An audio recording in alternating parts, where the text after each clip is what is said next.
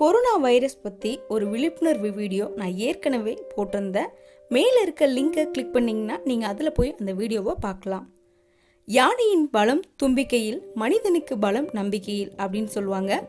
நம்பிக்கையோட எந்த செயலையும் நம்ம எதிர்கொண்டு செய்யும்போது நமக்கு வெற்றி நிச்சயமாக கிடைக்கும்.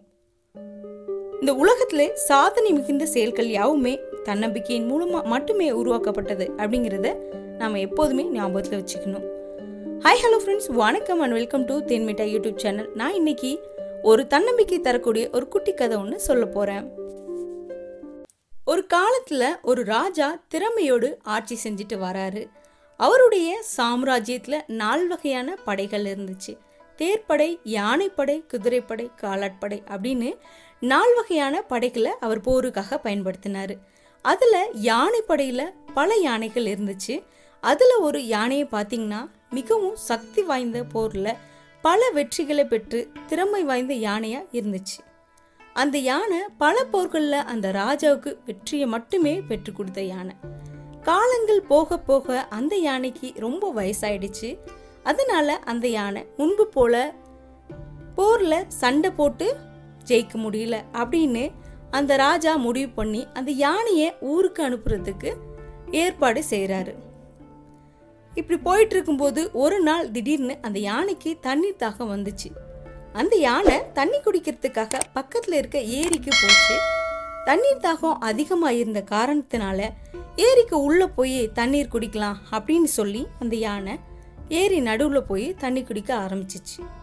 தண்ணி குடித்த அப்புறமா வெளியில் போகலான்னு சொல்லி யானை காலை எடுத்து வெளியில் வர முயற்சி பண்ணுது. ஆனால் துரதிர்ஷ்டவசமாக அந்த யானை சேத்துல நல்லா சிக்கிடுச்சு.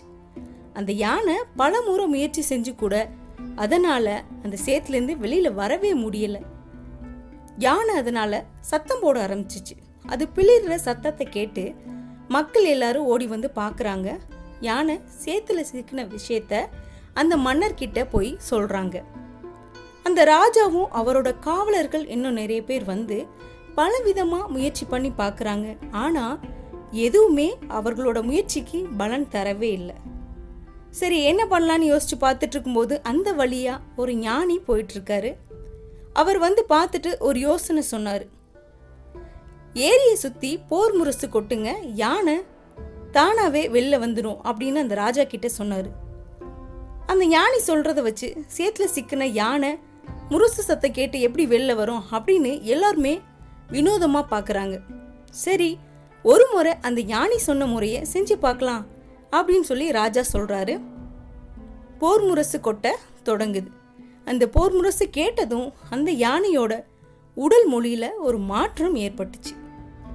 முதல்ல உட்கார்ந்திருந்த அந்த யானை அப்புறம் மெதுவாக எழுந்து நிற்க ஆரம்பிச்சது. கொஞ்ச நேரம் பார்த்தீங்கன்னா அந்த சேத்துலேருந்து தானாகவே வெளியில் வந்து கம்பீரமாக நின்றுச்சு அந்த யானை.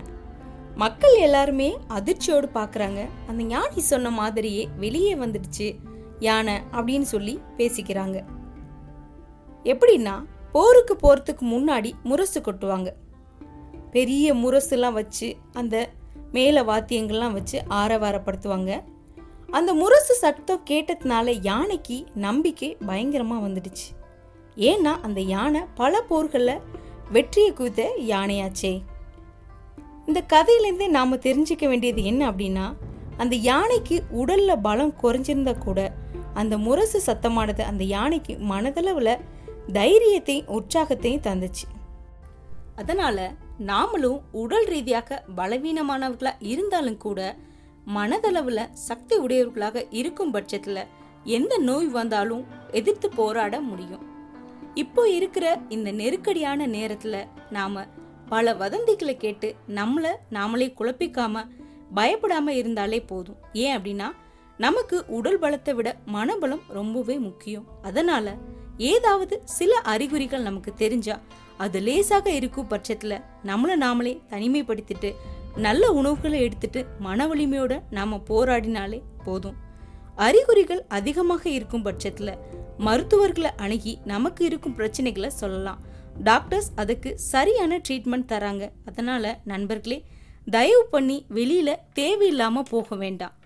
அவசியமான சில காரணங்களுக்காக வெளியே போக நேரிட்டால் ஒன்று அல்லது ரெண்டு மாஸ்க் போட்டு போங்க. போய் வந்ததும் சோப்பு போட்டு கைகளை சுத்தமாக கழுவுங்க. இது நமக்கு மட்டும் இல்லை, நம்மளை சுற்றி இருக்கவங்களுக்காகவும் தான். மேலும் ஒவ்வொரு தடவை நம்ம வெளியில் போகும்போதும் நமக்காக பாடுபடுற மருத்துவ பணியாளர்களையும் காவல்துறை நண்பர்களையும் கொஞ்சம் யோசிச்சு பாருங்க. நம்மள மாதிரி அவங்களுக்கும் ஒரு குடும்பம் அவங்கள நம்பி இருக்கு அப்படிங்கிறத மறந்துடாதீங்க.